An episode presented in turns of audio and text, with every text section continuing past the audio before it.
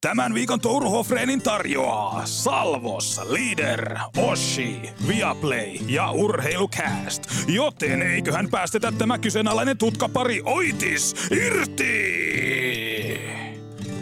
Tervetuloa Touru Hofreen podcastin pariin. Parin viikon tauon jälkeen pahoittelut kaikille kummikuuntelijoille ja vihaille. Jouduttiin ottaa viikon happea tuossa sattuneesta syystä, että meikäläisellä iski keukoputken tulehus ja ääni ei kulkenut. Perjantaina saatiin vasta ääni kulkemaan, niin joutui, joutui tekemään näin radikaali ratkaisu, mutta nyt ollaan tässä vaiheessa, molemmat ollaan vähän nyt ei ihan parhastikin. No kyllä, riittävän hyvässä. Mutta se on toisaalta tämä podcast on siitä aika julma, että ilman ääntä, niin tätä on, tämä on vaan hyvin vaikea tehdä. Se oli silloin maanantaina, heräsin toiveikkaana, että perkele toivottavasti tässä nyt ääni kulkee, koska äänituotanto on aika vaikea tehdä ilman ääntä. Että ei mitään, olo oli ihan normaali, mutta ei vaan lähtenyt perkele ääntä sitten jouduttiin tekemään kova ratkaisu, mutta nyt on ainakin aiheet. No nyt on. riittää perattavaa. Tässä on pari viikon ajalta nyt kaiken näköistä tapahtunut ja mennään nyt heti syvään päätyyn. Patrick Laine, umpikujas. Ihan hämmentävää, miten tähän pisteeseen ollaan päädytty. Joo, siis paljon ehtii kahden viikon aikana NHL-maailmassa tapahtua, että viimeksi kun ollaan nauhoitettu. Silloin Laine, oliko vielä tullut takaisin loukkaantumisen jäljiltä? Oli vielä telakalla silloin. Niin.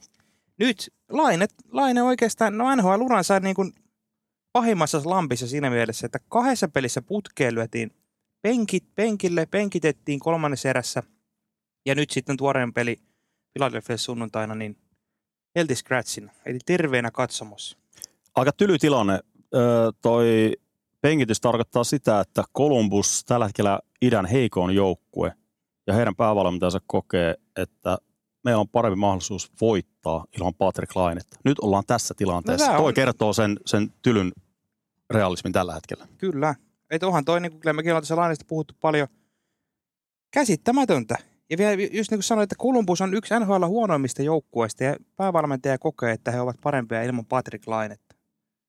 Onhan toi niin kuin tällä hetkellä – Tämä on niin, niin moniulotteinen asia tämä Patrick Laine, että mä en tiedä mistä tämä nyt lähtisi perkaamaan. Ensinnäkin se, että Patrick Laine, hän niin kuin kokee olevan supertähti. Hän pukeutuu kuin supertähti. Hän elehtii kuin supertähti. Sniperi, maalintekijä. Iso osa ihmisistä mieltää hänet supertähdeksi, mutta eihän hän ole sitten enää kaukalotasolla ollut aikoihin supertähti. Nyt hän on katsomossa. Tuossa oli mielenkiintoisia kommentteja coach Pascal Vincentiltä tämän tai tämän vilttipäätöksen jälkeen. Hän siellä kertoi, että – että Laine ei ole ottanut tätä kovin hyvällä, luonnollisestikaan. Mutta se kiinnitti erityisesti huomioon, kun Vincent sanoi, että kukaan ei ole isompi kuin Blue Jackets. Onko se niin kuin, hän mietin, että mihin se kuin viittasi, että onko siellä ollut jotain egoilua tai muuta vastaavaa? Kyllä mä sen luin jotenkin, että siinä on, että hän tietyt pelaajat kokee olevansa seuraa suurempia. Ja nyt kun tällä hetkellä vielä Kolumbuksessa Pascal Vincentille pitää antaa pisteet siitä, että, että hän tekee niin kuin coachi, se ainoa keino coachilla on säädellä sitä peliaikaa ja pitää sitä ryhtiä sillä tavalla, että jos siellä ei homma toimi, Damon Severson lenti penkille tuossa jo alkukaudesta ja, ja niin tämmöisiä kärkipelaajia, että jos ei homma toimi ja se on semmoista löysäilyä, niin sen jälkeen penkki kutsuu. Ja tämä Patriklainen penkitys oli ensimmäinen askel, mutta se, miten Patriklainen on vastannut siihen penkitykseen, aika heikosti. Et sitten laitetaan katsomaan, niin se on se ultimaaten keino sit siinä vaiheessa herätellä, saada kaveria, joka tienaa tästä kaudesta 1 miljoonaa dollaria. Mm. Mm. Ei ole saatu rahalle vastinetta alkuunkaan. Ja tämä on uskomaton, miten tähän pisteeseen ollaan päädytty. Muistellaan Patrick Lainen alkuvuosia. Se oli niin rakettimaista tykitystä alusta asti ja puhuttiin, että Patrick Laine tulee olemaan nhl se, joka haastaa Alexander Ovechkinin tulevina vuosina Rocket Richard kisassa. Ja ne alkuvuodet oli 36 maalia, 44 maalia. Sen koko ajan se käyrä osoitti ylöspäin 18 keväällä Winnipeg konferenssifinaaleissa Patrick Lainin joukkueen kärkipelaaja. Ja siitä ollaan tultu tähän pisteeseen. Se on, se, tämä, on niinku, tämä ei ole vain tämän kauden tai viime ei. kauden juttuja, vaan tässä on jotain on tapahtunut. Se on joo, ollaan mäkin tästä monta kertaa puhuttiin. Siitä mä rupesin just miettimään, koska Vincent just teki nyt tämän kovan ratkaisun, heitti ulos kokoonpanosta, mutta eihän Laineen tämän alkukauden peliilme ole mitenkään dramaattisesti eronnut siitä, mitä se on ollut jo pari viime vuotta. Se on ollut samaa. Hän on toki jo kokeillut sentterinä muuta, mutta se yleiskuva on mun mielestä hyvin samanlainen, mitä se on ollut jo pari viime vuotta. Ja nyt tuli sitten, oh, mikä siellä on muuttunut? No, valmentaja on muuttunut, uusi vaatimustaso. Että Vincenttihän joo, täytyy hänelle hattua nostaa, että siellä on aika kovat keinot. Toki sitä ei tiedä, mihin nämä, mihin nämä sitten johtaa, mutta että siellä nyt penkitellään näitä kallispalkkaisia äijiä, heitetään katsomoihin Larsin alaisuudessa, on mitään tällaista. Mutta tämähän on nyt ihan selvä viesti Lainelle, että nyt jotain on muututtava. Laineen on muututtava. Onko se realistista? Se on tällä hetkellä, NHL pelin evoluutio menee just siihen suuntaan, mikä sotii sitä Laineen omaa, omaa pelityyliä. Se on aika semmoinen verkkainen, isolla välityksillä pelaava, vähän luuppaava pelaaja. Semmoinen kaveri, joka voi olla 58 minuuttia ihan pimennossa ja sitten iskee ratkaisumaalin ratkaisuhetkillä. Nyt tää, tässä on liian paljon lautasella laineja. Nyt sentterin tontilla, vaativimmalla pelipaikalla – ja pelaaidentiteetti on täysin hukassa tällä hetkellä. Mutta on ollut myös laidalla tässä viime pelissä jossain pelissä. Kyllä, kyllä, mutta se, että kun sitä on väkisin tungettu sinne keskikaistella, kun se on alusta asti näkynyt, että ei toimi, väärä pelipaikka, ei voi, ei voi laittaa tota kaveria pelaamaan keskellä. Ja sitten se, se on varmasti, niin kuin, se on pääkopan kanssa varmaan aika paljon joutuu kamppailemaan. Ja just Laina on mystisin Suomikiekon pelaaja ikinä. Ja heittämällä. Se, se niin kuin ne huiput on aivan uskomatonta tykitystä ja sitten kun peli ei kulje, sitten se on todella heikon näköistä. Ei tuo mitään pöytään. Joko ihan tulikuuma tai jääkylmä. Tässä on se vaihtelu. Ja tämä niin keskiverto tai tämmöinen keskiarvo pelaaminen, se ei ole riittävän kovalla tasolla. Mutta onko niitä huippuja, nyt enää oikeasti parin vuoden aikana Niitä ei ole näkynyt pitkään aikaa. Siinä ei. oli jo viime kaudella, onhan se nyt pinna per pelikausia melkein pelannut tässä, mutta ne Pistekeskiarvolla mitattuna pari viime kautta, niin ihan siellä parempaa kuin Aholla ja Hintsillä. Mikä on hyvin yllättävää, koska ei se mun mielestä se pelaaminen ole ollut sellaista laineelta. Se, se kertoo vasta lahjakkuudesta, uskomattoman hyvä jääkiekkoilija, tämmöinen flow-pelaaja. Et sitten kun homma toimii ja on, on smartti jätkä ja, ja se laukaus on siitä on jauhettu niin monta kertaa, että se on poikkeuksellinen, että pystyy tekemään siltikin lähes pinna per peli tulosta. Vaikka se pelaaminen ei todellakaan ole mitään silmiä hivelevää ollut Kolumbuksen. Tuo Kolumbuksen aika on ollut alusta asti tosi vaikeaa. Ei ole missään vaiheessa lähtenyt käyntiin. Kyllä. Ja nyt tämä on nyt erittäin mielenkiintoista nähdä, että mitä, mitä seuraavaksi. Nyt on tämä Laineen uran ensimmäinen katsomokomennus NHL. Että miten se tähän reagoi? Nyt on helvetin mielenkiintoista nähdä, että mitä on seuraavan viikon kahden aikana tapahtuu.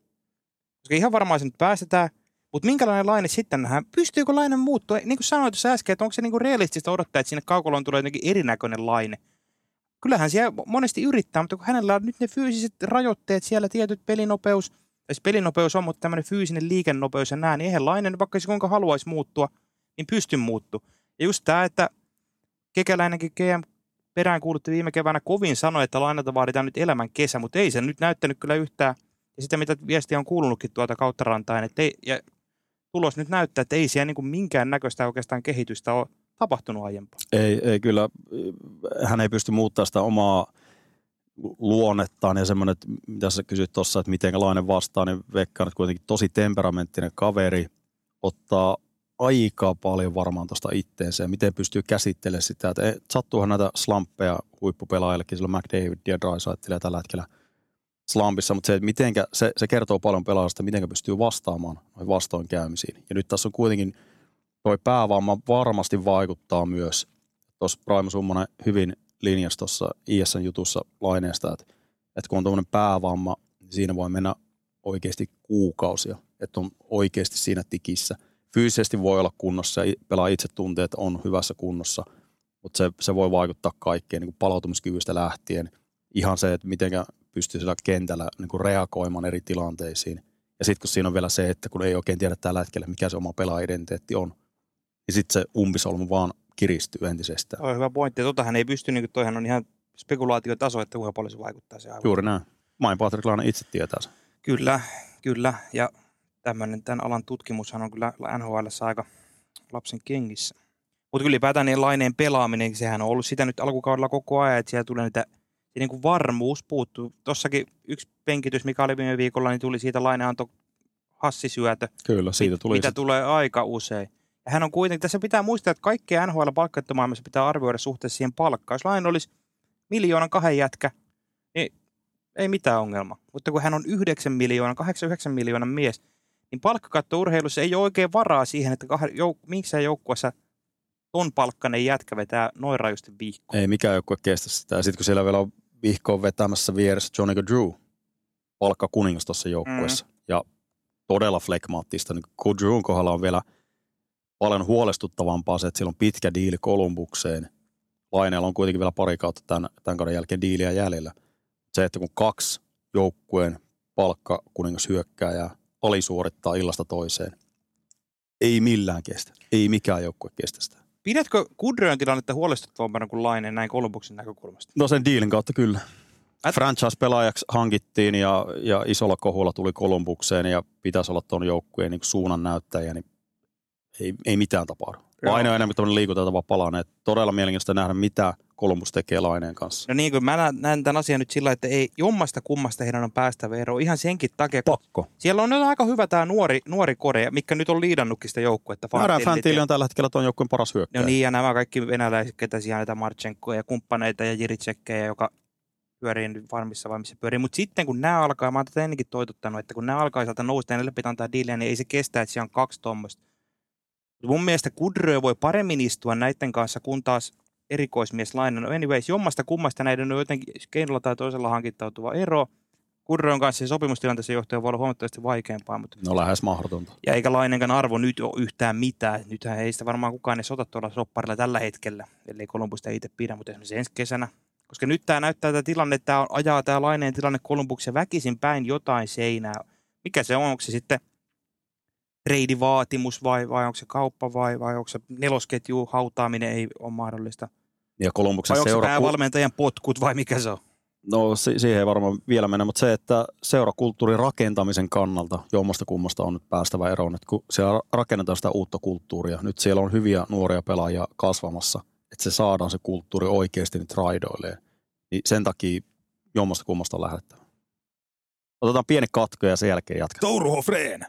Tätä kuuntelee myös Kersantti Muukka. Koko Suomen tsekkinivuspitoisimman NHL-podcastin teille tarjoaa tällä viikolla Elisa verkkokauppa, nimittäin siellä on Black Week täydessä liekissä. Nyt kaikki laatu TVt, äänentoisto, kuulokkeet, tietokoneet, älypuhelimet ja ihan kaikki muukin jättimäisessä alennuksessa juurikin tällä viikolla ja se osoite on elisa.fi. Touru Hofreinin kahdeksikkojakson teille tarjoaa myös Abloin lukot. Ne on sitä luotettavinta mahdollisinta sorttia sekä kerros, rivi että omakotitalo asumiseen. Erityisen vahvat suositukset Jailin Linus-mallille sekä totta kai Dorman L3. Tsekkaa koko Jailin ja Abloin mallisto osoitteesta yale.fi. Touruho Freen. Pelastakaa sotamies Touru. Jatketaan vielä Kolumbuksen perkaamista, koska toi seura on tällä hetkellä hälytystilassa. Mihinkä toi seura on matkalla? Mikä on GM Jarmo Kekäläisen tulevaisuus? No ei kauhean pitkä tuossa organisaatiossa, sen pystyy linjaamaan nyt. No, taas ollaan tässä tilanteessa, että Kolumbuksen kausi on käytännössä ohi marraskuussa. Ero on pudotuspeliviivaa, joo, se on joku kymmenen pinnaa vaan. Mutta se on kymmenen pinnaa, kun siinä välissä on 6-7 joukkuetta siihen viivaan, niin ei sitä vaan oteta kiinni. Vaikka Kolumbukselle täytyy Vincentillekin nostaa sitä hattua, että nämä, suurin osa näistä, mitä ne on nyt viimeisestä viidestä, 14 pelistä yhden voittanut, mutta yli 10 tappioista yhden maalin tappioita. Siihen ei ole semmoisia blowout-pelejä, mitä on ollut viime vuosina, että Columbus on hävinnyt 7 nollaa Kyllä. jne. Et siinä on sentään jotain tolkkua, mutta ei toi, kyllä ton nyt voi jo julistaa, että ei toi nyt ole oikeasti menossa tällä kaudella taaskaan mihinkään. Ja kun tullaan kekäläiseen, ennen kautta jo puhuttiin, että mikä se rima on sitten, että lähdetäänkö muutoksia tekee. Jo- Jos ei Columbus, ja kun näyttää siltä, että se ei osoita tuloksellisesti minkäännäköistä kehitystä aiemmista vuosista. Niin kyllä se nyt oikeasti näyttää tuo kekäläisenkin tilanne aika toivottomalta tuolla. Vaikea nähdä pitkää tulevaisuutta. Että tässä on nyt kuitenkin hän on saanut rakentaa tuota joukkuetta ja nyt on taas tämä retool-vaihe ollut menossa ja sitten Johnny Gaudreau ja Patrick Laineen hankinnat molemmat näyttää tällä hetkellä Raskaita virheitä. todella isoita virheitä. Että kyllä niin kaiken näköistä yritetty veivata, mutta ei, ei toi vaan toi laiva käänny tällä hetkellä. Taas mennään siihen, siihen tilanteeseen, että lottotaistelussa Columbus nähdään, että, että puheet siitä pudotuspeleistä ennen kautta, mitä seurasta ilmoitettiin, niin ne oli ihan epärealistisia. Ei, ei millään. Ja se, että pääsee pudotuspeleihin, niin siellä kaikki on mahdollista ja bla bla bla, mutta ei tuo joukko missään vaiheessa osoittanut, että toivoisi oikeasti olla pudotuspelitaistelussa. Ei mitään merkkejä. Ei, ei, ei. Ja sitten sit tota rupesin miettimään, että olisiko mahdollista, että siellä tehtäisiin, ke- tai seura johdon kekäläinen Davidson suhteen jotain ratkaisuja jo kesken kauden, koska jos tämä tappioputki nyt menee tästä vielä pidemmälle ja pidemmälle, kohta ollaan siinä tilanteessa viimeistä 20 ottelusta on voitettu yksi. 15 pelin tappioputkea ja näin edelleen. Voiko olla mahdollista, että tätä mä pohdin, että, kekäläinen potkittaisi kesken kauden? Täysin mahdollista. GMien kohdalla kuitenkin siltä haetaan niitä uusia GM, monesti otetaan joku toisen seuran apulais GM tai näin päin pois. Et siinä kohtaa sitten ei olisi tämmöistä optio, mutta jos ajatellaan sitä, että tämä Columbus lyö nyt hanskat tiskiin tämän kauden suhteen, niin sittenhän sitä ensi kautta pitää alkaa rakentaa jo hyvin varhaisessa vaiheessa. Siinä mielessä näkisi, että jos siellä on intressiä tuoda sitä uutta johtoa, vähän raikasta näkökulmaa, niin olisihan se myös Kolumbuksen etu, että siellä olisi uusi ihminen sitten jo tarkkailemassa. Näkisi, pystyisi vähän jo tällä kaudella kartoittamaan keväällä niitä palasia, että kestä yritetään päästä eroon, kelle pannaan sopimusta näin päin pois. Kyllä nyt on kekäläisen lanka kyllä todella kireellä tuolla. Joo, ja kun tietenkin GMn vaihtaminen kesken kauden, niin se ei vaikuta siihen joukkueen suorittamiseen millään tavalla käytännössä. Ei. Eli nyt tässä, jos seura johdossa omistajaportaassa koetaan, että nyt on Davidson ja Kekäläisen näytöt annettu, niin se pitäisi tehdä sitten saman tien. Koska toi Kolmuksessa on paljon hyviä palasia ja he ovat varanneet nyt ihan hyviä pelaajia siihen. Ja nyt on sitä uutta runkoa kasvamassa. Mutta se, että nyt sinne tulisi uusi johtaja, joka laittaa tota putkaa sitten sille seuraavalle askelmalle. Että kyllä vaikea nähdä, että, että jos Kekeläinen saa jatkaa vielä tämän kauden jälkeen, että mihin se perustuu. Hyvin vaikea Niin, löytää mitään näin on. argumentteja sen puolesta. Näin Se on. on vaan tyly fakta. Ja kyllähän toi Kolumbusia on hyviä palasia, mitä Kekäläinen sinne on onnistunut hankkimaan, mutta niin kuin sanottua, hän on myös tehnyt raskaita virheitä. Tuossa olisi ihan siinä mielessä hedelmällinen maaperä nyt uusi kaveri tulla sisään. Se ei olisi mikään San Jose, että se on ihan toivottomassa tilanteessa, vaan siellä on nyt ihan hyviä rakennuspalikoita tulevaisuuttakin silmällä pitää. Mä haluan vielä tuosta laineesta puhua sen verran, kun mietin, että niin kuin sä kertasit tämän, että kuinka hän on hiipunut muutamassa vuodessa sieltä NHLn varmasta maalikuninkaasta tähän asemaan, niin mikä on se tulevaisuuden näkymä? Koska en mä näe, että se Kolumbuksi tällä hetkellä on yhtään mikään. Johtuen juuri tuosta, että hänen palkkatilanteestaan siellä, että Lainehan olisi mun mielestä ideaalitilanteessa, hän olisi jonkun vahvan johtajuuden joukkueen semmoinen kakkos-kolmosrivin pelaaja. Hän olisi siellä kakkos-kolmosketjun laidassa ja ykkösylivoimalla, että hän ei olisi se kantava seinä, koska ei Laineen varaan pysty rakentamaan NHLn huippujoukkuetta. Laine olisi parhaimmillaan just huippujoukkueen kuuluisessa secondary scoring roolissa. Nimenomaan just siinä top kutosessa, laidalla ja sitten ylivoimalla tämmöinen täsmäpyssy. Et katsoo vaikka noita Kolumbuksen aikojen YV-maalien määrää. Ne on romahtanut ihan uskomattomalla tavalla. Mm. Ja kun se maine on, että Laine on ylivoimalla täsmäase ja laukausuhka, joka, joka tekee kovaa jälkeen, niin ne ei perustu tällä hetkellä mihinkään. Että ne on sitä Winnipegin ajoilta olevaa Ihan mainetta. Että ei, ei niin noin maalimäärät ylivoimalla ei, ei vaan korreloi tällä hetkellä. Sitten toinen kysymys on se, että miten Laine sitten, oletaan vaikka joku Tampa Bay Lightning, tuommoisen joukkueeseen Laine kakkosketjuun. Voisi toimia aika hyvin, mutta sitten taas se, että, että kyllä se niin 5-5 pelaaminenkin, niin siellä on aika perhana isompi vaatimustaso. 5-5 pelissä niillä ihan tuloksen tekijöilläkin, että pitää myös, ei voi vuotaa siinä kokonaisvaltaisessa pelaamisessa, että onko laineesta sitten siihenkään. Että tämmöinen laineen näkeminen uudessa seurassa olisi mielenkiintoista, mutta sitten taas se, että tämä on vähän tämmöistä ongelmien ulkoistamista koko ajan laineen kohdalla. Winnipegissä ei homma toiminut jostain syystä, että välillä syyteltiin, että ei ole sentteriä ja on väärien kanssa pelaa tietyssä koostumuksessa, sitten menee Kolumbukseen ja uudessa seurassa ja päävalmentaja ei, ei ole oikeanlainen. Että kyllä niin kuin laineen kohdalla myös peiliin katsomisen paikka on aika, aika selkeä tässä kohtaa, että ei tuommoista ongelmien ulkoistamista, niin se on, se on lyhyt tie. Mietipä silloin, kun Laine painoi sitä 40 maalia Winnipegissä siinä Brian Littler laiturina. Mm. Minkälainen poru siitä silloin oli, kun hän oli itsekin sitä silloin ihmettelin, mitä se nyt ei pääse parempien kanssa kuin Lidli tällä hetkellä, kun oli sellainen Brian Litlerinilla tuossa. Ja kyllä, toi, Valovuosi olisi ero nykyiseen nähty, mitä tällä hetkellä kaukolossa tapahtuu. ja kyllä tässä jälkijättöisesti miettii sitä kesän 2016 varaustilaisuutta. Kaikki nämä suomalaiset kärkivaraukset on nyt tässä pisteessä. Laine oli niistä se, joka on niin kuin saletti. Niin. Tässä on NHL-tähti. Puljärvi ei missään pitkään. ja Juolevin Olli on Tampereella. Että. Joo, tuli tuossa mieleen just lauantaina IFK Tappara-pelissä, kattelin Juolevin pelaamista, että kauaksi on tultu niistä ajoista, kun Olli Juolevi varattiin pitos siellä Vancouveriin ja nyt ollaan tässä tilanteessa. Ja näistä Laine on nyt kans, ei ole tällä hetkellä millään tasolla tähtipelaaja NHL. Se, sen, niin kuin, sen etuliitteen voi ottaa pois Laineen kautta No, tällä hetkellä. Kyllä, kyllä. Ja jos tullaan tuohon, että Laine jossain muualla pääsisi siihen just siihen ideaalirooliin, tai mitkä tällä hetkellä vaikuttaisi ideaaliroolilta siellä secondary scoringissa, totta kai tullaan siihen varmuuteen ja hyökkäysvarmuuteen, mutta sitten toi ensin, ennen kaikkea tuo sopimus. Et 8,7 miljoonaa mies ei voi olla siellä secondary scoringissa oikein missään joukossa. Se ei, se ei ole vaan, Et, ei, ei ole semmoinen ra- yhtälö, mikä toimisi. Niin, Laine on UFA kesällä 26. Silloin hänen arvonsa määritellään niin kuin ihan markkinan pohjalta. Ja sitä ennen se tapahtui sitten sillä tavalla, että Columbus kauppaisi laineen jonnekin ja pitäisi sitä palkkaa, eli joku joukkue saisi laineen neljällä viidellä miljoonalla. Silloin se voisi onnistua ihan hyvin. Mutta toi on eri, jos tässä ei mitään dramaattista tapahdu seuraa, mutta laineen kohdalla kaksi, kolme vuottakin on kyllä ikuisuus, kun voi olla ihan mitä tahansa. Mutta toi 26 kesä, jos laine vielä silloin olisi Columbuksen miehen, niin sitten joku joukkue sainaa sen tämän hetken näytteen perusteella kolmen neljän miljoonan sopimuksella yhdeksi vuodeksi. Sitten sit voidaan nähdä erilaista lainetta erilaisissa roolissa. Ja silloin laine on 28-vuotias, eli periaatteessa pelaaja parhaassa iässä, mutta maalintekijöillä on mielenkiintoinen, se on niin kuin historia osoittaa, että Laine tulee nyt, hän on 25-vuotias pelaaja tällä hetkellä. Vuodet 25-30 tämmöinen maalintekijä, niin ne alkaa ne maalimäärät tippumaan pikkuhiljaa. Ja semmoinen maalintekijän rooli on myös semmoinen tietynlainen kuolemattomuus, kun sä tuut liikana, teet paljon tehoja.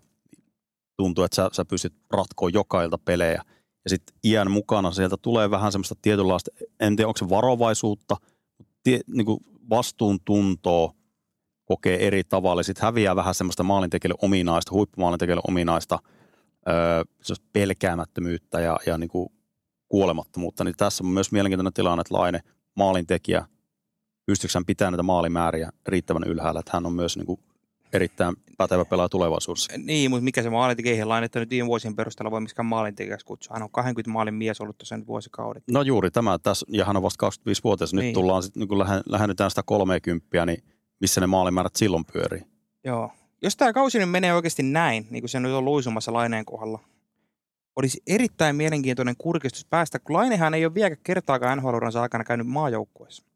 Että minkälainen Laine olisi maajoukkueessa, jolloin hän olisi siinä roolissa, mikä, mikä tässä just häntä puhuttiin, että hän olisi, hänen varansa ei rakennettaisi mitään, vaan hän olisi vaan se yksi täsmäase siellä. Se olisi mielenkiintoinen esimerkiksi ensi keväänä Tsekissä, jos, jos tota, sinne päästä, koska Lainehan varmasti on käytettävissä, jos on terve Columbus ei todennäköisesti pudotuspelejä ole mennyt. Niin ja minkälaisen media mankelin sitten miettii viime keväänä, kun hänen piti tulla kisoihin niin. ja sitten vetikin liinat kiinni. Että se, siinäkin on tämmöistä mystisyyttä, että minkä takia tähän ratkaisuun päädyttiin.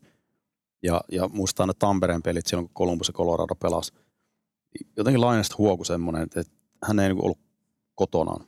Jotenkin semmoinen taas, mm. taas valokeilassa ja, ja heittikin vähän semmoisia kommentteja, että, että toivottavasti päästään täältä nyt lähteä mahdollisimman nopeasti. Että joutu taas siihen valokeilaan ja jotenkin, että onko tässä niinku, mikä se henkinen tila hänellä on ja on kaukalla ulkopuolellakin tullut vastoinkäymisiä ja muuta, niin sen takia olisi mielenkiintoista kuulla lainata itseltään, että miten hän kokee tämän koko niin painekattilan. Sä oot ollut noussut teininä koko kansan kaapin päälle supertähdeksi, oikein rokkitähti, kauhea mediamangeli ympärillä koko ajan. Ja sitten kun tulee näitä vaikeuksia, niin ei ole, ei ole ihme, että jos siinä menee nuoren miehen päässä sekaisin ja, ja niin kuin alkaa, alkaa niin kuin oireilemaan myös siellä kaukalon puolella. Täysin inhimillistä. Siltähän toi, siltähän toi tota, laineen mieliala vaikuttaa hyvin usein, että on ihmeellisen myrtsin. Totta kai noin noi, noi inhimillisiä asioita, kun niin kuin sanoit, nuorena sai ihan kaiken hyvin nopeasti, sitten yhtäkkiä tulee näitä. Tässähän oli minkälainen itse toi julkisuuteen kanssa sunnuntaina hänen isänsä kuolemasta oli tasan kaksi vuotta.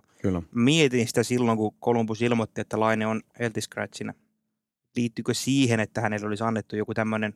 Mutta kun Vincent tuli taas kommentoimaan tätä, niin siinä selvisi, että tähän puhuu, että, ei se, että se on ihan pellistä syistä. Kyllä. Laine ei ottanut sitä hyvin, niin se, sen, sen spekulaation lopetti, mutta että siellä oli tämäkin pointti. Varmasti on koville ottanut.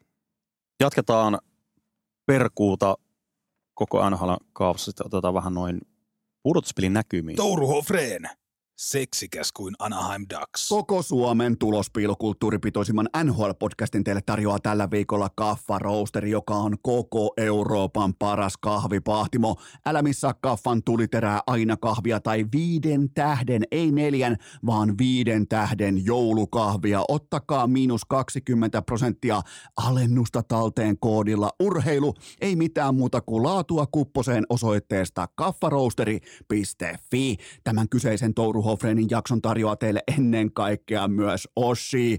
Ossi nimittäin dominoi Suomen vähittäiskaupan juomahyllyä kuin touru, karaokelavoja konsanaan. On pulloja, on tölkkejä, vitamiinijuomia ja ihan mitä tahansa. Tsekatkaa etenkin vihreä uutukainen, jonka etikettiä komistaa Miro Heiskanen. Kaikki lisäinfo osoitteesta ossi.fi. Touru Hofreen, pitääkö nämä jätkät heittää LTIRlle? Sitten jatketaan. NHL runkosarja on pelattu vasta pintaraapasu, mutta jo tässä vaiheessa eletään aika kriittisiä aikoja, mitä tulee pudotuspelitodennäköisyyksiin. Eli nyt tämä viikko on semmoinen, mistä pystyy tekemään jo johtopäätöksiä, ketkä on viivan alla, ketkä on viivan päällä, mihinkä näillä joukkoilla riittää.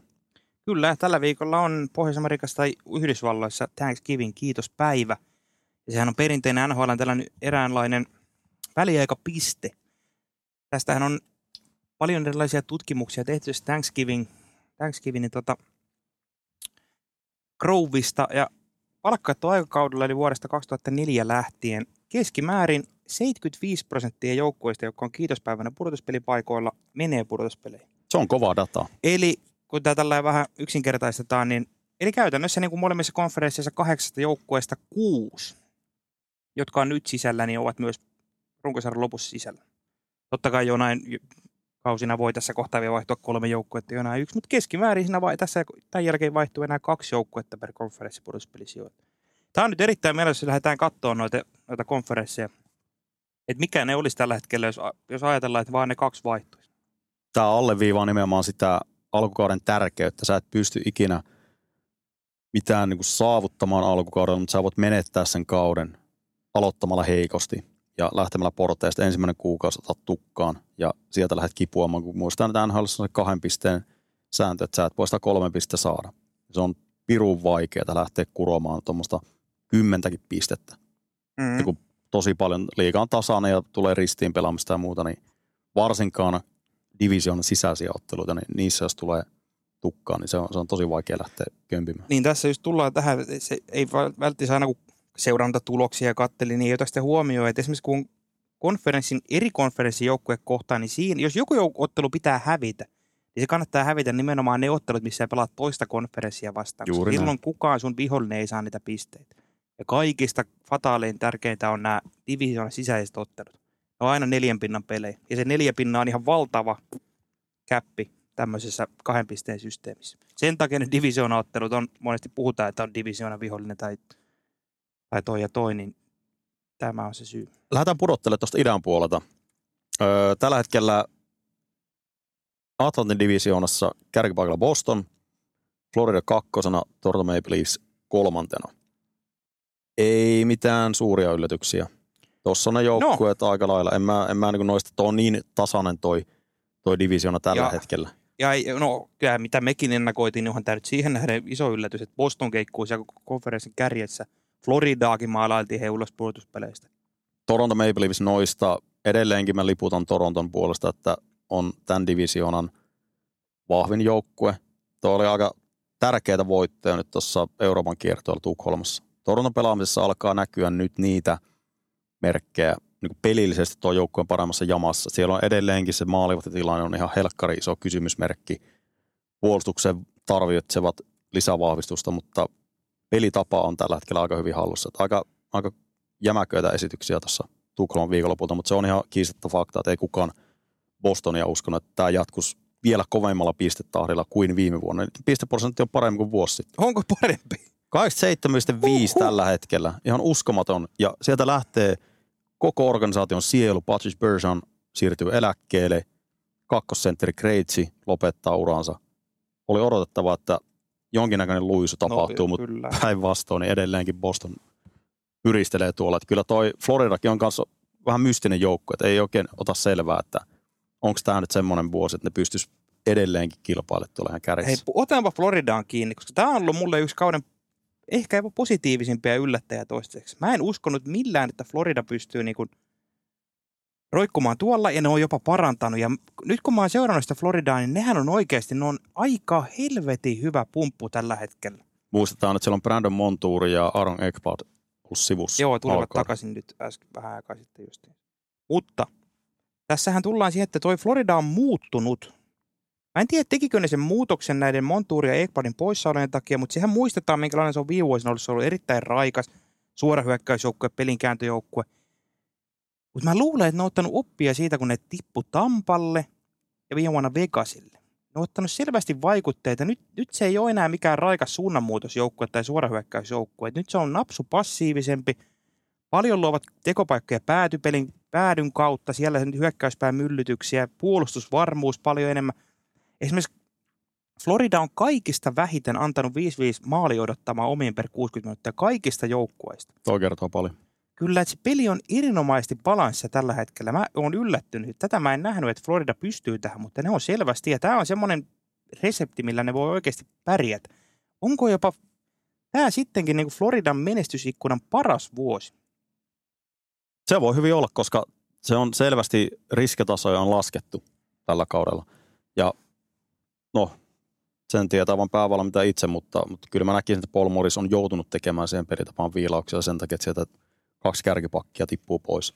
Se on selvä homma, että se vaikuttaa niin paljon ö, pelin avaamiseen ja, ja muutenkin tuohon pelityyliin, niin varmasti siellä on jouduttu vähän nyt, että huomataan, että okei, nyt meillä on kärkijätkät poissa, niin nyt otetaan vähän, vähän riskitasoja alemmas ja, ja se, on, se on kontrolloidumpaa kuin viime vuonna. Keskialue aika hyvin hallussa ja nimenomaan se puolustusvalmius on tuossa joukkueessa tällä hetkellä erittäin hyvällä tasolla. Kyllä, kun se alkukaudessa seurasi Floridaa, niin ei saanut oikein otetta. Sitten mä mietin, että joku tässä mättää, että tämä ei ole nyt se sama Florida, että mä en saanut yhtään kiinni Mutta nyt se on alkanut valjeta, että se, sehän on, eihän ne yritäkään olla enää se sama joukkue, mikä ne oli aiemmin. Et se ei ole nyt niin näyttävää tai semmoista, että tulee niinku fiiliksi, että jumala, tämä Florida on kova joukkoa, vaan nyt se on semmoinen konemaisempi just. Kypsempi. Kypsempi, mitä ne on oppinut näiltä Tampalta ja Vegasilta, jotka niitä on niistänyt tässä nyt viime vuosien pudotuspeleissä. Mä en tiedä, onko tämä sitten myös yksi syy, miksi esimerkiksi Anton Lunde, Leetu Luostarin on ollut aika hiljaisia alkukaudella. Ne on kuitenkin molemmat semmoisia helvetin hyviä siinä reagointipelissä ja semmoisessa niin terävää peliäly toimii ja pystyy kääntämään nopeasti ja tekemään nopeita ratkaisuja. Nyt kun pelataan semmoista enemmän semmoista äijäkiekko syvää ja näin päin pois, onko toi yksi syy, miksi näillä ei ole ehkä lähtenyt ja ihan niin kuin tuloksellisesti kulkea? Siinä voi olla ehkä perää ja nyt mielenkiintoista nähdä, että mikä tuo Barkovin tilanne nyt on. Että Anton Lundell on pelaajilta myös pitää odottaa enemmän tulosta. Ja nyt jos kävisi silleen, että Lundell joutuu stunttaamaan Barkovia, niin se on aika kova testi myös Anton Lundelille. Kyllä mekin ollaan otettu Lundeli aikaisemmin kiinni ja, ja selvää on, että, että se ei riitä enää. Hän pelaa nyt vielä niin halvalla diilillä, mutta se, että pelillinen rooli on jo aika iso tuossa joukkueessa. Pitää myös hyökkäyssuuntaan tuottaa enemmän, se on vain ihan fakta. Tuossa on nyt tällä hetkellä Sam Reinhardt pelaa ihan loistavaa kautta. Barkko on saanut hänestä paljon enemmän irti, mitä, mitä aikaisemmin. Ja nyt kun on Reinhardt pääsee pelaamaan Barkovin kanssa, niin taas näkee, mikä merkitys tällä Alexander Barkovilla on muihin pelaajiin, viiskon muihin pelaajiin. Hän saa muut näyttämään paremmilta. Mm-hmm. Joka kerta, ihan sama ketä jätkää siellä laittaa viereen, niin Barkovin rinnalla homma toimii. Joo, se on nyt tätä nauhoittaessa ei nyt vielä tiedetä, mikä se Parkkovin kohtalo on. Että sunnuntaina tuli tieto, että day to dayllä mennään. Tosiaan Anaheimin Lagompia jo polvelaista silloin. Ja ihan älytön. Et kyllähän Floridan kannalta toivoisi, että ei nyt, tai ihan kaikkien kannalta toivoisi, että ei nyt olisi pitkää poissaoloa, kun tämä on nyt niin hyvältä näyttää. Mutta just tuossa Reinhardtissa puheen ollen tulin siihen, miksi mä sanoin, että tämä voi sittenkin olla Floridan ikkunan paras vuosi menestykseen. Reinhardt taitaa olla NHL maalipörssin ihan kärkisijoilla. Florida ykköspyssynä on siinä Parkkovilla. Hän pelaa tällä kaudella 6,5 miljoonan diilillä UFA ensi kesän. Tätä menoa aika monen palkankorotus tiedossa Parkkovirina. Täällä muutenkin aika monen jätkän sopimus loppuu. Pakistosta ei vaan Mikkola ja Ekpad kiinnitetty ensi kauden yli. No sen takia just nimenomaan tämä kausi voi olla se paras mm, kun siellä Oliver Ekman Larsenille tarvii nostaa hattua. En uskonut yhtään, että pystyy, pystyy vielä tuota nousemaan niin kuin huipputasolle. On ollut sitä alkukaudella, hän pelaa kahden miljoonan diilillä, Gustav Forslin kahden miljoonan diilillä. mies, Ekman Larsson. Kyllä. Tässä on nyt hy- paljon hyviä palikoita tässä Floridassa tällä hetkellä. Mutta ketä tuolta idästä sitten, jos lähdetään katsoa, että ketkä siellä nyt on tällä hetkellä. Öö, no villikorttipaikoilla on Carolina Tampa. Mm. Carolina, yllättävän vaisua. Tähän mennessä toi Metropolitani divisiona on hämmentävä. New York Rangers ei ole yllätys, että koukkii siellä kärkipaikalla, mutta Philadelphia, Washington tällä hetkellä pudotuspelipaikoilla. Jos nämä molemmat menee pudotuspeleihin, niin se on jättipaukku. Ei kumpaakaan ei nostettu pudotuspelijoukkueeksi. ei millään. Ja pitää Philadelphialle antaa kyllä paljon posia siitä, että, että tietyt asiat NHL emme koskaan pois muodista. Työmoraali, puolustuspelaaminen. Nämä on semmoisia juttuja, että ihan niin kuin se pelkkä effortti, mikä tässä Philadelphian pelaamisessa on. John Tortorella on saanut piiskattua tuon joukkueen aika hyvään iskuun. No. Se, se on oikeasti joka ilta taistelee voitosta, vaikka materiaali on mitä on, mutta se ei ikinä jää siitä työmoraalista kiinni. Tuo joukkue on aika viheliäinen vastustaja tällä hetkellä kelle tahansa joukkueelle. Alkaa näyttää huolestuttaa, en tiedä huolestuttavan paljon, jopa siis positiivisessa mielessä huolestuttavan paljon samalta, mitä Tortorellan Columbus näytti silloin parhaina päivinä. Todella paljon samoja elementtejä. Et ei ole niin kuin sillä tavalla nimimiehiä, ei koreille, ei näytä hyvältä se joukkue. Duunara joukkue. Jep, mutta tulosta tulee, alkaa, toi Philadelphia alkaa olemaan piikki vähän joka joukkueen lihassa tuonne tällä hetkellä. Se on sitä yksinkertaisesti simppeliä lätkää perus, perusrakenne hyvin kunnossa. Tiivis puolustus, pakit ei paljon pintsäille tai höntyille. Puolustaja puolustaa ja hyökkäät hyökkää ja tulosta tulee. Mutta kyllä tuolta Pittsburgh, sen, Pittsburgh nousee tuolta. Joo, mutta tohon. puhutaan vielä tästä edellisestä, niin siis mun mielestä näistä Philadelphiasta ja Washingtonista jopa tämä Washington on mulle suurempi yllätys kuin toi Torchi Philly. Tähän mä en niin uskon yhtään, että ne pystyy olemaan tuolla. Eihän tuossa Washingtonissakaan, se on ollut aika hyvä. Siellä on näitä uusia jätkiä, joku Dylan Stromikin on maalikunkkuna siellä ja Mac Michailit ja kumppanit. Että mä en tiedä, toi Washingtonissa mulle ei sillä tavalla otetta ja mä en ole niitä ihan hirveästi alkukaudella kattonut tarvii nyt ottaa lähiaikoina tarkempaa syyniä, että onko toi oikeasti kestävää toi Washington. Varkaan on päässyt nousemaan tonne, tonne sijoille. Että kyllä kausi lähti nyt aika heikosti käyntiin, mutta se, että miten tällä hetkellä, tällä hetkellä hän on kuumimpia joukkueita. Kyllä. Yhdessä Rangersin kanssa.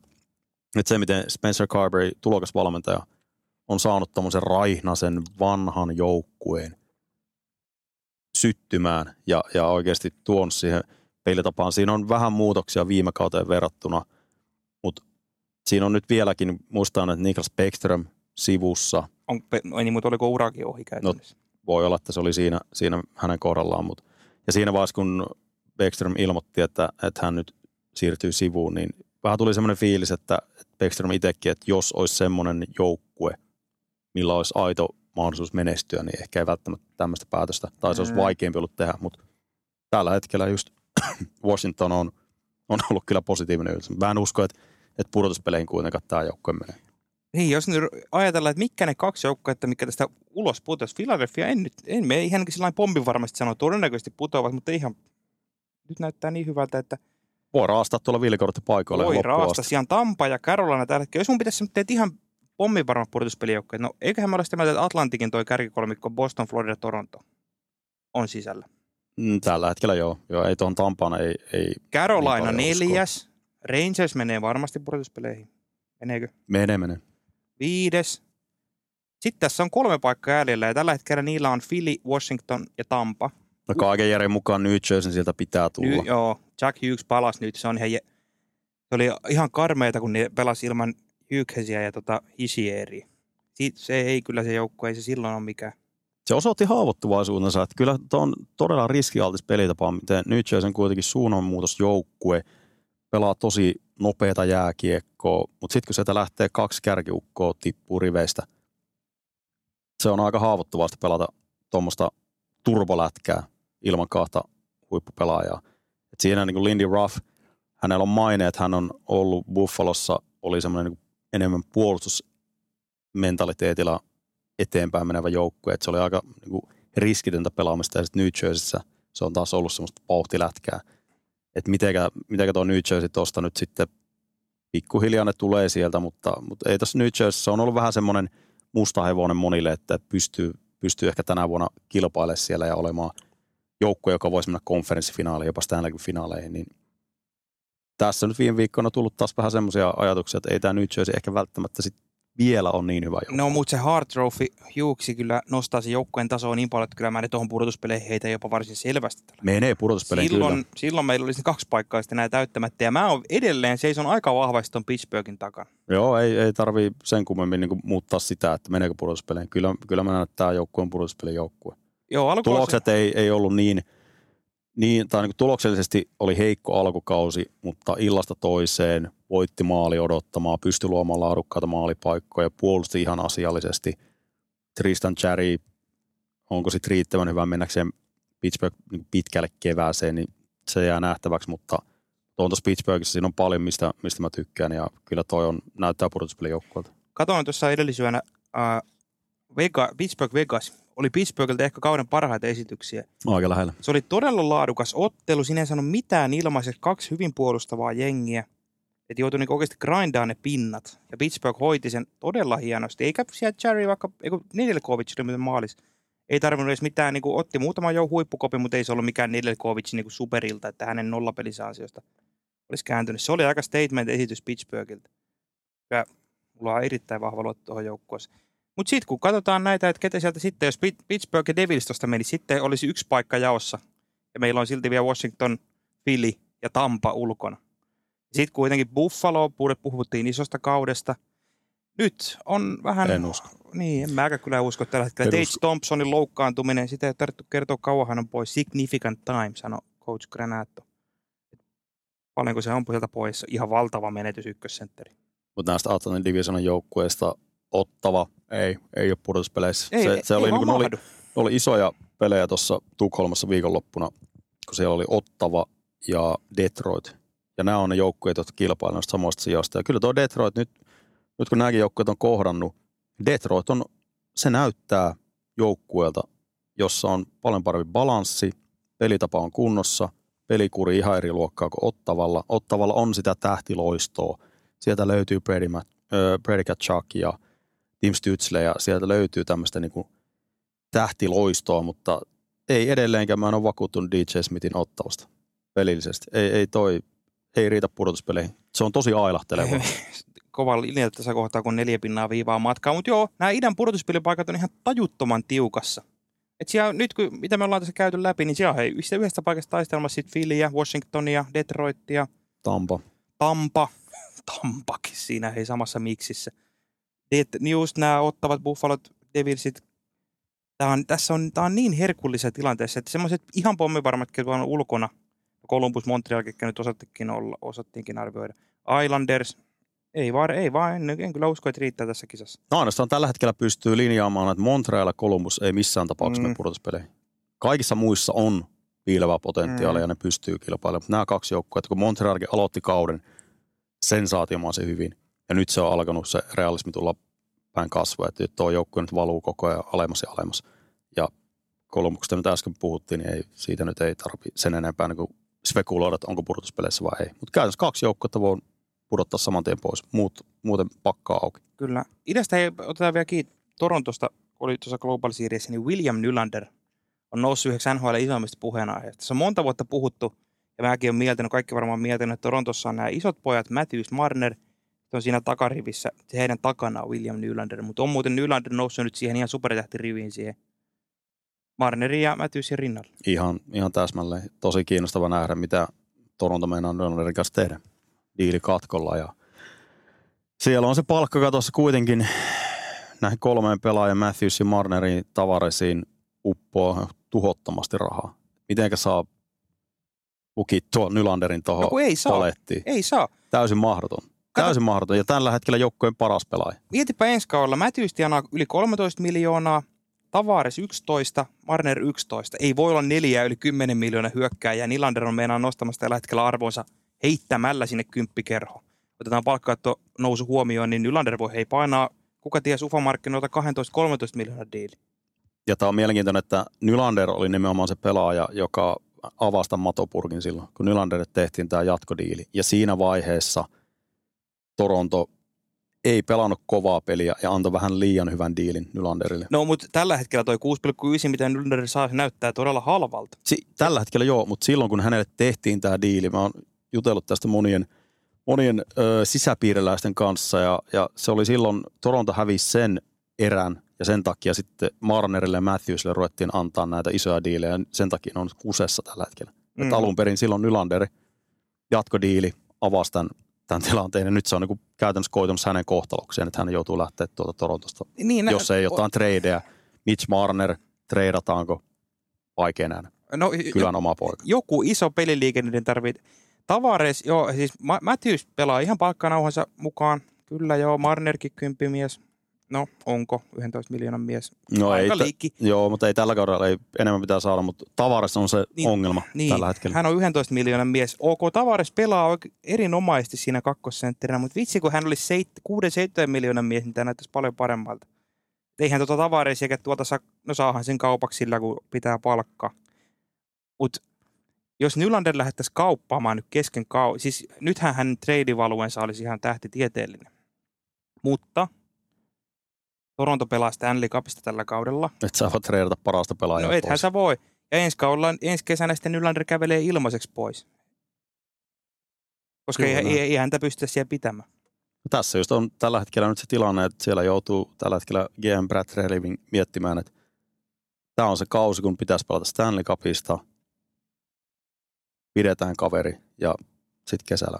No se on kyllä ihan oikein. Mi- Mieti, mitä Torontossa ajateltaisiin, kun Trey Living tuossa helmikuussa kauppasi Nylanderin, että joo, me saadaan tästä niin hyvä palautus, niin me ollaan vielä viisi seuraavaa vuotta. Niin ja se mikä signaali siitä sitten Niin. annetaan myös, että Et voi- paras pelaaja tällä hetkellä pois, niin Eli summa summarum, pysty eihän tässä ole perustelemaan. mitään muuta vaihtoehtoja, kun lyödä nyt kaikki hevoset taakse ja tällä kaudella mennään päätyyn asti ja sitten Nylander lähtee, kun lähtee. Ei se ole enää jos, koska jos mun matematiikka pää yhtään pitää paikkansa, niin ei voi olla neljä yli 10 miljoonaa hyökkääjä nykypalkkakato NHL-joukkueessa.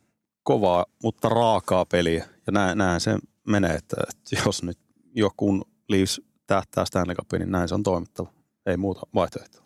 Erittäin mielenkiintoinen palainen Leafsissä on nyt tämä John Klingberg, kun- jos ne ja kun he todennäköisesti lähtevät sitä Stanley Cupia tälle Nylanderille jahtaamaan, niin veikkaan, että tähän tankataan sitten vielä keväällä lisää äijää tähän joukkueeseen. Ja siellä on Sadorovista puhuttu, että olisi Kälkäristä liikkumassa Torontoon. Ja just tuommoinen Sadorovin tyylinen No puolustaja, johon peruspauleja sinne tarvitaan, joo. tarvitaan. Mutta kun mä mietin vielä sitä mun päiväunta ja sitä Juuse Sarosta, niin esimerkiksi Klingberg on siinä kaupassa, ja ok, ei Klingbergia kukaan ota niin sen takia, että hän tulee parantaa jonkun joukkueen tasoa, vaan niin palkkaa ulos, palkkaa ulos, että mahtuu, niin just Klingbergia siihen diiliin ja laitetaan niitä varausvuoroja ja muita, niin jollain tällä tavalla, koska kun Toronto tekee jotain isoa sitten, jos ne päättää, että tämä on se on nyt, nyt tai ei koskaan. Ja tuo Juuso Saroksen tilanne on kiinnostava, että nyt just, oliko se viime viikolla tuli viimeksi. Jossa on artikkelissa ilmi, että Saros itse haluaisi jatkaa Nashvillessä. Oliko Pierre LeBrun haastellut tota Barry Trotz, GM? Joo, ja Trots oli vissiin antaa ainakin Lebrunin kautta jakanut tämmöistä viestiä, että ei olla kauppaamassa Sarosta, että he halutaan, että se on meidän tulevaisuuden contenderijoukkueen kulmakivi. no siihen menee vuosia niin, vuosia no kun aikaa. mä luin tämän taas niin, että siellä kato tämmöisellä nostetaan sitä arvoa, kun sehän on kaikesta huonoin tilanne kaupata jotain pelaajaa, jos kaikki tietää, että se on kaupan. Että oliko tämmöinen vanha kehäketun peliliike, että Saros ei missään nimessä ole kaupan. Ja hän todellisuudessa todellakin on kaupan. Siinä voi olla, että siinä puristetaan vielä viimeiset mehut kanssa sitä diilistä irti. Että olisi se jotenkin erikoista, että Juuso Saros tekisi jatkodiilin tonne, kun siellä on Askarov tulossa. Tuo joukkue on siinä tilanteessa, että ei contender-osastoon, niin sinne on vielä vuosikausia Mm. aikaa. Niin siinä mielessä olisi jopa sääli, että jos Saros sinne jäisi, koska olisi hieno nähdä Juuso Saros huippujoukkuessa. pelaamassa kapista. Kyllä. Toinen veskari, joka on tässä ollut vähän pinnalla, olisiko liikkeellä Anaheimin John Gibson, koska Anaheim, ok, ne on nyt siellä pelannut yllättävän hyvin, mutta siellä on kuitenkin tämä Lukas Dostal, SM tuttu kaveri, nuori veska, osoittanut, että hän pystyy kyllä ehkä olemaan se tulevaisuuden ykkös, ei mitään ehkä, vaan pystyykin olemaan se tulevaisuuden ykkösveskari, niin Gibson on myös vähän tämmöinen Saroksen kaltainen halvalla diilillä. Ei nyt ihan samalla tasolla ollut viime vuosina enää kuin Saros. Mutta semmoinen veskari, joka olisi myös kiva nähdä huippujoukkueessa, että on käyttänyt uran parhaita vuosia nyt umpisurkeessa Anaheimissa. Kyllä. Ja tämän takia mä uskon just tämän Nylanderin tilanteen takia, että Toronto tekee tänne jotain merkittäviä hankintoja, kun ne, ja Nylanderin tilanne vielä niin korostaa tätä heidän tilannetta, että nyt se on sitten tultava menestys. Lännen puolella tällä hetkellä pudotuspelisijoilla keskeisessä divisioonassa Dallas, Colorado, Winnipeg ja Tyynemeren divisioonassa Vegas, Vancouver, Los Angeles. Näistä joukkueista mo- molemmissa konferensseissa, äh, divisioonissa on yksi yllättäjä. Winnipeg yllättävän kova alkukausi Kyllä. ja Tyynessä tietenkin Vancouver. Mutta muuten niin ihan odotetut joukkueet tällä Tässä on- hetkellä. Lännessä on tämmöinen pieni halkeama jo tulossa, mikä voi kasvaa. Tämä on kärkikuusikon nimenomaan, kun konferenssitaulukosta puhutaan, niin nämä mainitut kuusi joukkuetta, heidän takana on jo pieni käppi, siinä on jo kolme pinnaa, eli siinä ei enää yhdellä voi tulla nousta. Muistetaan, oliko viime vai toissa kaudella, kun idässä tuli jo niin kuin hämmentävän aikaisin joulukuussa vai milloinka tulikaan, niin ihan hirveä repeäminen siihen, että pudotuspelijoukkoja oli jo selvillä. Tämä voi hyvin olla sillä, että tämä kuusikko tästä karkaa jossain vaiheessa ja sitten ne kaksi vikaa paikkaa ne, mikä sitten kisataan noiden muiden kesken. Niin käytännössä vaan villikorttipaikoista pelataan. Kyllä. Ko- jo- No, Vegas varmasti menee Vancouver. Kyllä tässä vaiheessa voi jo sanoa, että menee. Todennäköiset on jo sen puolella. Mutta Losi, Losia pidän vielä Vancouveria parempana joukkueena. On, on. Losi on ton, Dallas, Colorado menee ton ehdottomasti. paras joukkue Vegasin. Eli jos Winnipeg vaan pitää päänsä pinnalla, ja mikä on näyttänyt, siellä on Cole Perfetti, josta puhuttiin ennen kauden alkuun, että iso pelaaja, kakkosketjussa toimittanut. Kyle Connor kilpailee maalipörssin voitosta. Eli Winnipegikään ei tuosta ole nyt tällä hetkellä osoittautumassa hyy- hyytymisen merkkejä. Eli silloin se on tarkoittaa sitä, että noin kaksi villikorttipaikkaa enää jaossa. Tällä hetkellä niitä pitää hallussaan St. Louis Arizona. Ja näistä St. Louis en ikipäivänä uskon, että olisi noin ylhäällä. Arizonasta puhuttiin ennen kautta, että tässä voi olla semmoinen joukko, joka kilpailee tänä Mm. vuonna pudotuspelipaikoista ja, ja siinä on semmoista nuoruutta, raikkautta ja se Andre Turina on saanut hyvin ton pelityylin iskostettua tuohon joukkueeseen. Mutta St. Louis Blues, vanha sotaratsu, vielä nousee sieltä. Greg Berube, joka on ollut löysissä hirressä tässä monta vuotta ja siellä edelleenkin koukkii noilla pudotuspelisijoilla, niin on, on hämmentävä. Ja tuossa, miten. Louis on ottanut viime aikana voittoja, täysiä murskavoittoja. Joo, mutta, mutta Huhhuh. se oli ihan hui. Se oikeasti mun mielestä kuvasti jotenkin tätä St. Louis. Sen eka kaatu Colorado möyhisiä joku 8-0 vieraskaukolla. Sitten painoi se Tampa Bay 5-6-0. Ja sitten Sitten mennään San Joseen ja sitten otetaan murskatappio. Että et tuossa on jotain, jotain.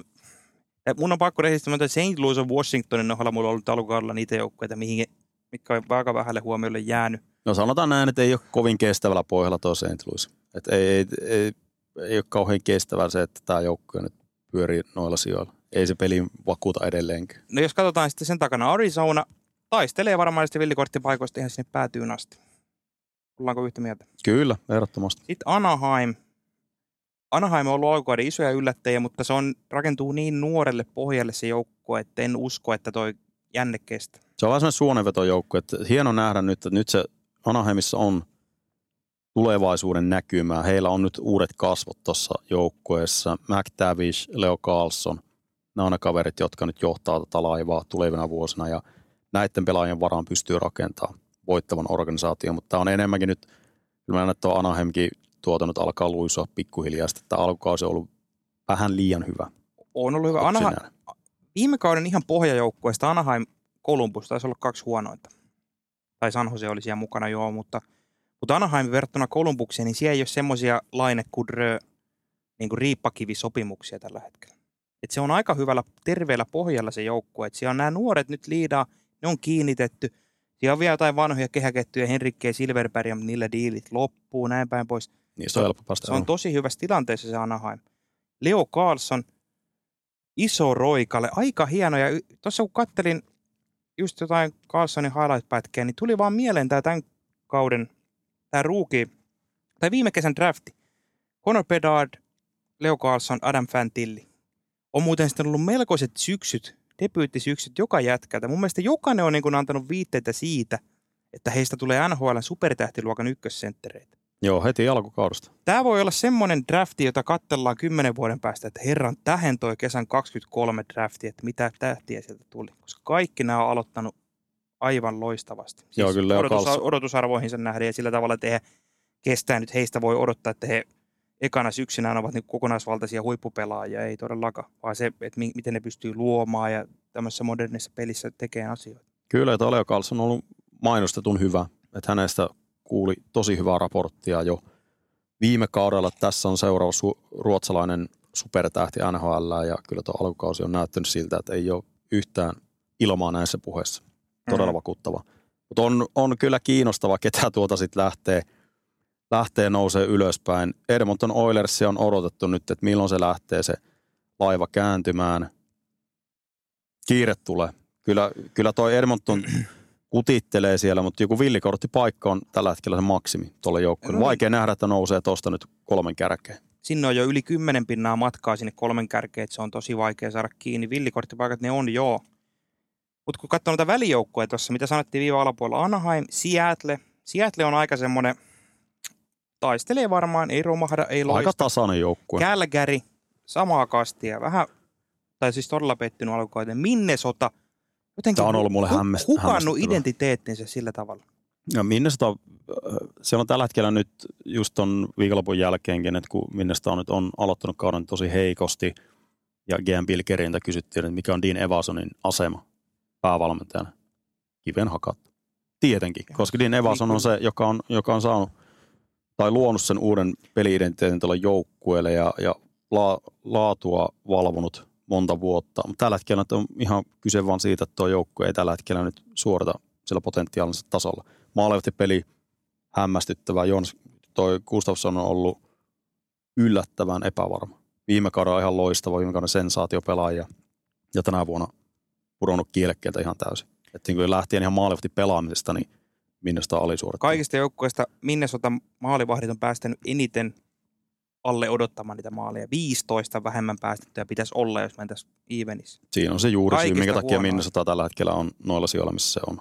Joo. Ei se, ei se pelaaminen on muuttunut, ei se pelitapa on muuttunut mitenkään niin kuin viime kaudesta, että he edelleenkin tyyli on sama, kokoonpano No hyvin paljon sama. Se, että, että niin kuin, jos maalivahdit ei saa silmääkään kiinni, niin aika vaikea silloin pyristellä voittoa. No joo, mä en ole vakuuttunut kyllä alkuunkaan Minnesotasta. Naula jää ulos. Ei mene pudotuspeleihin. Nashville Ei. ei mene. Sitten tullaankin tänne Edmonton. No Chicago, San Jose eivät todellakaan mene. Eli jos tähän launataan, ketkä taistelevat sitä villikorttipaikoista, niin Arizona, Seattle, Calgary, Edmonton. No, Minnesota voi vielä roikkua siinä viidentenä taistossa mukana. Mutta varmat ulkona olijat Nashville, Chicago, San Jose, Anaheim. Pitää San Josesta antaa posi, kun me silloin linjattiin pari viikkoa sitten, että sitten kun San Jose voittaa ensimmäisen pelin, niin sitten puhutaan San Josesta. No, nyt siellä on tällä hetkellä kolme voittoa 17 pelistä, että hieno homma. Nyt on puhuttu San Josesta. Ei, mä sanon vielä sen, että mitä alkuun sanoit, että kahdessa viikossa muuttuu suhdanteet aika paljon NHL-kiekossa, niin ei, ja kaksi viikkoa sitten mä maalailin niitä kaikkein huonoimmuusennätyksiä ja tappioennätyksiä. Ei ole menossa nyt siihen. Mikä sulla oli 11 voittoa oli San Josen organisaatio heikon tulos. Mä en enää muista. Mä toisella kaudella. hukkasin ne statsit. Se oli 11 voittoa, nyt tällä hetkellä kolme kasassa. Sitä kohti kiitää No tällä joo, hetkellä. kieltämättä. Mutta hyvissä asemissa lottotaistelussa. Joo. Ja Liiga huono joukkue. Oo. No, San Jose Anaheim. Ja Iko, anteeksi, Columbus. Mm. Mutta otetaanko Edmontonistakin? No otetaan, koska nyt Ja siellähän kanssa on tapahtunut sitten yhtä sun toista. valmentajan vaihdos silloin pari viikkoa sitten, kun puhuttiin, niin annettiin muutamia päiviä Jay Woodcroftille aikaa, että jos homma ei toimi ja sitten vielä tuli sen jälkeen se San Jose, häpeällinen tappio San Joselle, jonka jälkeen oli aika selvää, että kenkää tulee. No, sitten vielä Edmonton voitti seuraavan pelin, mutta siinä vaiheessa oli jo tehty päätös, että Woodcroft lähtee ja sitten sunnuntai-iltana tuli tieto, että Jay Woodcroft lähtee ja Chris Knoblau tulee tilalle.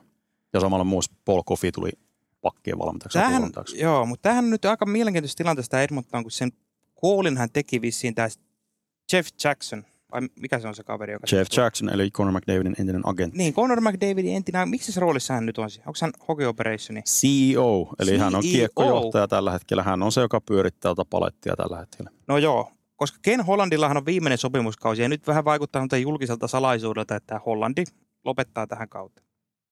Äläpä sano, kuule, siellä on sitten poika Hollandi on myös tuossa organisaatiossa. Olisiko huikea, kun Ken Holland lähtee. On muuten ja... apulais GM. Joo, joo, joo, ja hoitaa tätä, niin kuin, tätä tilastopuolta paljon, mutta et sieltä poika Holland tulisi sitten tilalle. Tämä olisi niin Edmontonimainen peliliike kuin olleen voi. joo. Poika tilalle. Mutta mietipä tämä, että siellä on Conor McDavidin entinen agentti, touhua nyt siellä niinku päällikkönä. Conor McDavidin entinen junnukoutsi tuli coachiksi. Sitten siinä oli näitä, kysyttiin harjoituksen jälkeen, että Conor McDavid, osasitko sä, tiesitkö tästä valmentajavarasta? En tiennyt, en tiennyt. Sitten oli se pressi, missä oli Jackson ja Holland. Joo. Siinäkin kysyttiin tätä, että oli, konsultoitiinko Conor McDavid tässä valmentajavalmennus. Toinen sanoi, kumpi sanoi, että ei. Toinen sanoi, että joo, konsultoi. Tässä oli, joo, mä näin sen klipin, äh, siitä on vedetty aika paljon johtopäätöksiä. Mä ymmärsin sen niin, että Ken Holland äh, sanoi siinä, että, että hän on näiden ydinpelaajien kanssa käynyt tätä joukkueen tilannetta läpi. Se ei ollut spesifisti, että hän on käynyt Okei. tätä valmentajahommaa ja sitten siihen heti perään. Se näytti pahalta. Sitten Jeff Jackson sitten sen jälkeen ilmoitti, että, että ei ole konsultoitu pelaajia tästä valmentajavaihdoksesta. Että niin vähän, nyt puhuttiin niin eri asioista, Joo, mutta, mutta se saa siis- vaan näyttämään huonolta. jos sulla on maailman paras pelaaja joukkueessa, joka on, se, koko franchisein kasvot, niin kyllähän sitä nyt Helkkari Soikoo, häneltä kysytään jotain näkemystä valmentajavaihdossa. Ja mä oon sitä mieltä, että pitää kysyä. En tiedä, riippuu, or, Varsinkin riippuu jos- organisaatiosta. Varsinkin jos valmentajaksi on tulossa hänen entinen juniorivalmentaja. Kyllä, kyllä. Ja tässä on niin kuin McDavid ilmoitti, että, että, ei, että tämä tuli täytänä yllätyksenä ja, ja tota, että he, heillä on vaan niin kuin, hän on pelannut kahdeksan vuotta sitten junnuissa tämän kyseisen valmentajan alaisuudessa, niin on tässä nyt niin, niin paljon yhtymäkohtia, että ei tämä pelkkää sattumaa ole. Että Chris Knoblad on nimenomaan se, joka palkattiin Mm. mm. Eri Ottersissa silloin valmenti McDavidia. Ja olihan toi siis Paul Coffey, hän oli joku advisor siellä organisaatiossa. Tämä on just niin Edmontonin toiminta, että otetaan näitä vanhoja mestareita sinne, kun siellä on kuitenkin tämä Old Boys Club on pyörinyt Edmontonissa. Kevin Love aikoinaan pyöritti sitä showta siellä ja näitä vanhoja sankareita pidetään siinä organisaatiossa. Että se on jarruttanut myös tietyllä tavalla tai Edmontonin koko organisaation Niin. niin. toimintaa, että, että otetaan vaan niin kuin just näitä vanhoja pappoja. Siellähän oli joku puhdistus silloin muutamia vuosia sitten, kun niitä vanhoja... Edmonton viekihän, Edmontonista ei voi vieläkään tänäkään päivänä puhua ilman sitä 80-lukua. Se näkyy vieläkin siinä organisaatiossa, just nämä Coffit, Loovit, kumppani. Mutta siellä oli joku puhdistus, niitä saunakavereita vähän siivottiin sieltä jossain vaiheessa. Se oli silloin, kun Greg McTavish, hän oli pitkään päävalmentajana. Ja itse asiassa no sen jälkeen sitten onkin päävalmentajat on vaihtunut aika tiuhaan. Silloin tehtiin vähän tätä puhdistusta, että kun McTavish sai kenkää, sen jälkeen se oli Todd McLellan, joka on, no tällä hetkellä näyttää losissa, että min- minkä tason valmentaja hän on. Mutta sen McLellanin potkujen jälkeen niin on ollut aikaamoista sirkusta. Siellä on ollut Ken Hitchcock. Sen jälkeen tuli, öö, hetkinen, nyt tuli o- oikosulku. Oliko... Kuka siellä nyt oli? Ken Hitchcock, öö, sen jälkeen ennen Jay Woodcroftia. Kuka siellä oli? Täytyy tarkistaa niin totaalinen. Googlata nopeasti siinä. Mutta nä- näitä valmentajia nyt on vaihdettu tosi tiuhaa. Dave Tippett. No niin, no taas tämä kertoo siitä, että Dave Tippetin nimi unohtuu, koska ei hirveästi jäänyt mitään jälkipolville kerrottavaa tuosta aikajaksosta. McDavidin aikana on valmentajat vaihtunut aika tiuhaan.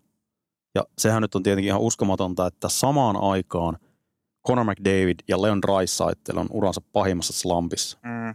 Et välillä kun on ollut tilanteita, missä McDavid on ollut sivussa, Draisaitl on kantanut ja sitten taas toisinpäin. Mut Nyt molemmat on karmeessa slampissa, niin ei tuo, ei tuo kestä tuo Edmontonin, kun se joukkue on epäbalanssissa ja sitten siellä kaksi supertähteä alisuorittaa, niin sitten ollaan tässä tilanteessa. Joo. Et vaikka Edmonton on voittanut nyt Knobladin alaisuudessa, edelleenkään on vakuuttunut sitä heidän pelaamisestaan. Aika nihkeältä näyttää ja semmoinen tuskasuus, mikä siinä on ja semmoinen virheiden kertautuminen kertoo jotenkin, että tuo joukkue on tosi hauraassa tilassa tällä hetkellä. Joo, se Paul Coffey. Mä tapasin Paul Coffey, mutta täytyy kertoa tarina, kun tapasin se aikanaan. Mä muista, missä jossain pelissä oli haastelemassa Ed- Edmontonin peli, oli Mikko Koskista juttamassa siinä. Ja Koskisen kanssa oltiin juteltu ja sitten mä jäin siihen pööpöille jotain. Ja äkkiä joku tulee sanoa mulle, että you must be Finn. Tai jotain vastaavaa. Mä että joo, kyllä, kyllä. Ei ollut Phil Kessel. Ei mä tunnistin, että tämä on Paul Coffey. Joka oli sen verran sen tää kartalla. Siinä esittäydyin, että joo, mä oon toimittaja Suomesta ja sitten mä, siinä vähän oli semmoinen jäätävä tilanne, että miten mä nyt tässä Coffin Paulin kanssa rupean rupattelemaan. Sitten mä rupesin selittämään, että joo, teillä oli kyllä paljon hyviä suomalaisia silloin 80-luvulla siellä Edmontonissa. Ja siinä oli Kurri ja Tikkanen ja ja Kofi heittää, and Risto.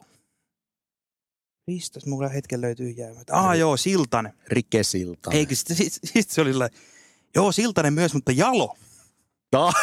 Mä olin, että jaa, Jalo. Totta, joo. Risto Risto Jalo ei Jalo. kauhean montaa peliä pelannut Risto. Jalohan pelasi joku kolme peliä, ja sitten mä olin sillä, että miten sä muistat että Risto? Joo, joo, että mitä Risto tekee nykyään? Mä, että se on tuota, tota, Tamper and Ilves, you Niin. know. koti, kotikaupungissa joukkueessa toimitusjohtajana. Ja sanoi, että joo, joo, että hei, kun näet Ristoa, niin kerro terveisiä. Ootko nähnyt Ristoa? En ole, jälkeen? mutta jos joku kuuntelija on Risto Jalonkaan tekemissä, niin kertokaa nyt ihmeestä. Se on pari vuotta aikaa, kun Kofi nämä terveiset lähetti, että ei jää tota, terveiset viemättä perille. Kova, kova tarina. Mä nokitan tähän nyt heti. Mä oon haastellut Chris Noplauttia. Oho, nämähän on meidän ihan tuttuja kaikki. Joo, joo, joo, joo. Aikoinaan silloin olin McDavidin perässä. Oli vielä silloin freelancer-toimittajana. Pyörin tuolla Kanadan junnuliikapeleissä ja siellä oli eri Otters, oli se voimatalo silloin, silloin kun McDavid pelasi siellä. Ja se oli Debrinkattia ja no Conor Brown, joka nykyisin pelaa Edmontonissa. Aivan. näitä kavereita siinä. Niin en, en silloin uskonut, että Chris Noblad on, on sitten jossain vaiheessa Edmonton Oilersin päävalmentajana. Nämähän on vanhoja tuttuja nyt tuolla Edmontonin päässä. Mutta eka, heti yksi muutos, mikä tuossa on nostettu esiin ja mikä olin itsekin havaitsevina, niin että Knoblauch ensimmäisenä töikseen yritti niin kuin vähän keskialueen ja semmoista trappia tuoda siihen, että kun se on ollut esimerkiksi ongelma, että siinä on vyörynyt ylivoimahyökkäyksiä omia ja näin, näin, niin se yritti vähän, siinä oli tämmöistä, mikä on nyt ollut mun mielestä vähän NHL enemmänkin trendi, että siellä pelataan tämmöistä 1-2-2 keskialueen peruttavaa trappia, sitä on niin kuin Vegas, Pittsburgh on vähän siirtynyt viljelemään sitä Vegasia, Bostonia. Joo, siis ka- Edmontonillakin nähtiin. On, on siis kaksi vaiheisuutta on. Et jos, Toi jos on mun niinku mielestä sanotaan, muutos, mikä on tullut tässä. No siinä on jälleen kerran se, että voittajia matkitaan. Et se, miten vaikka Vegas, Vegas nyt tuossa viime vuonna pelasi, että se on aika hyvin balanssissa ja siinä on sitä kaksi vaiheisuutta. Että edelleenkin käännetään peliä tosi nopeasti, mutta sitten oikealla hetkellä niin otetaan myös tiivis trappi ja sitä kautta niin saadaan se peli hallintaan. Tämä on mielenkiintoista nyt. Tuossa oli GMn, GMien tapaamisessa oli ää, muutamia aiheita, mitä sieltä nousi esille. Oli tämä 3-3 jatkoaika, että siihen haluttaisiin jotain muutosta.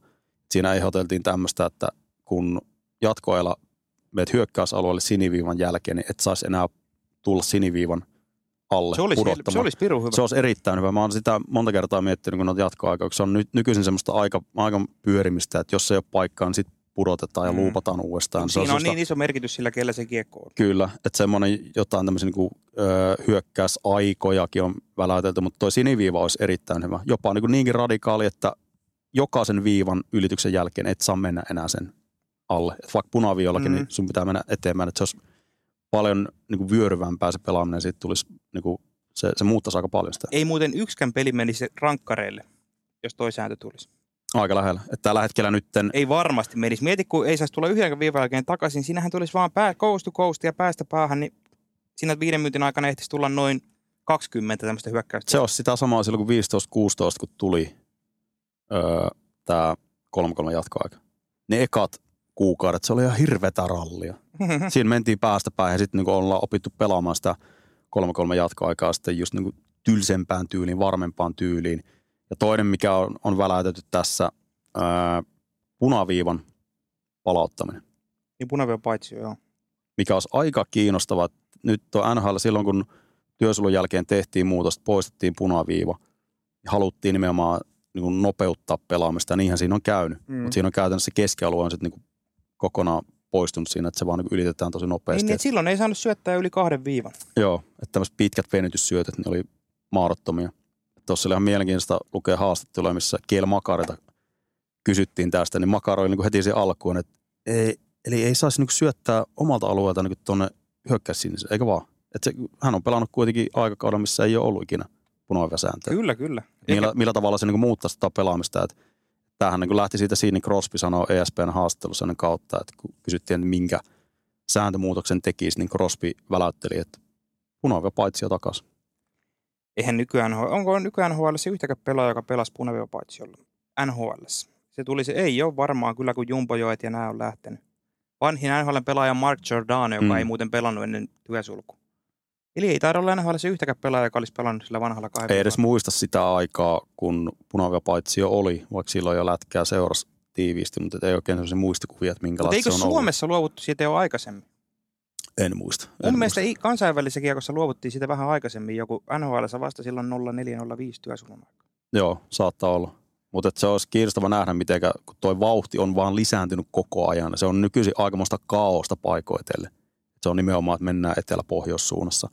Että mitä, millä tavalla tuo muuttaisi, se toisi ihan uuden taktisen elementin. Sehän hidastaisi peliä kyllä. Juuri näin. Väkisin, koska ei voisi venyttää näistä viisikkoa. Ja se olisi enemmän rakenne, se olisi niin pelin rakentelua sitten niin myös niin sivuttaissuunnassa. Että pitäisi niin Kyllä. eri tavalla pyrkiä murtautua Se toisi vähän enemmän tämmöistä eurofibaa siihen. Kyllä, Olisi enemmän taktisuutta ja tämmöistä viisikkotekemistä. kyllä. Mutta en mä usko, että toi, toi tulee toteutumaan, mutta ihan mielenkiintoinen heitto vaan, että, että ei, ei tästä ole hirveästi puhuttu Ei viime vuosina, että on vaan niin enemmänkin se, että hieno homma, että punainen paitsi jo poistui silloin, että se nopeutti pelaamista, mutta kun Niin. nyt aletaan olla aika äärirajoilla, että onko se enää niin kuin viihdyttävää, että jos se on semmoista kohkaamista. Mi- mikä, mikä tuohon muutokseen voisi ajaa on mun mielestä se, kun vauhdikkojen kasvaa, että se alkaisi olemaan pelaajille hyvin vaarallista. No tämä on yksi, yksi kans, mikä... Et se voisi olla, toi tota olisi semmoinen keinotekoinen keino, keino tuota hillitä niitä vauhteja ja tehdä pelistä turvallisempaa. Kyllä. Se, se voisi olla yksi semmoinen, jonka mä näen, että mikä olisi ainoa mahdollisuus, koska kyllähän se vähän ehkä, tai siis tämmöistä viihdearvoa, Amerikan viihdearvoa laskisi. Kyllä. Otetaanko muutama suomalaispoiminta vielä Otetaan. jakson loppuun? Öö, Miro Heiskanen. Otetaan Heiskasen kiinni. Ennen kautta jopa Pohjois-Amerikassa väläyteltiin tätä Norris-keskustelua, että nyt Heiskasen kausi, kun hän nousee sinne Norris-keskusteluun, mutta kyllä tällä hetkellä on todella kaukana. Nimenomaan pisteiden No kun valossa. tämä on mun mielestä tää on vähän sitä samaa, mitä Heiskaselta on ollut aiempinakin vuosina. Kyllähän, mitä tuossa Dallasin pelejä on kattellut, niin sama Heiskanen sijaan hei, vie sitä peliä ja hoitaa, Dominoiva pelin moottori. hoitaa molempiin suuntiin, mutta ne tehot, 16 peliä 1 plus 10 tätä nauhoittaessa. Nippanappa mahtuu 30 joukkoon pakeesta tällä hetkellä. Jep. Vaikka peliaika on, onko viidenneksi eniten pelannut Joo, yli puolustajat. 25 keskiarvo. Kyllähän toi on Heiska, ja katsoo noita Heiskasen edistyneitä tilastoja ja noita ihan tuommoisia syvädata-hommeleita, niin hänellä on noin puolustuspeliarvot ihan tikissä. Se on yksi NHLn parhaista, mutta sitten taas hyökkäys, hyökkäyslukemat, niin ei ole, ei ole, ei ole yhtään siellä, missä pitäisi. On siis hyvin heikkoja. Joo, eikö, eikä, Et ehkä se tuotanto nimenomaan sakka, kyllähän Heiskanen niin kuin luo sillä tavalla. Ja, mutta joku siinä Dallasissa mättää ylipäätään, että joukkueena he pelaavat ihan hyvin, mutta yksilötasolla sieltä ei oikein kukaan noussut. Matt Duchene on noussut, mutta kukaan ei esimerkiksi Dallasista piste per pelitahdissa.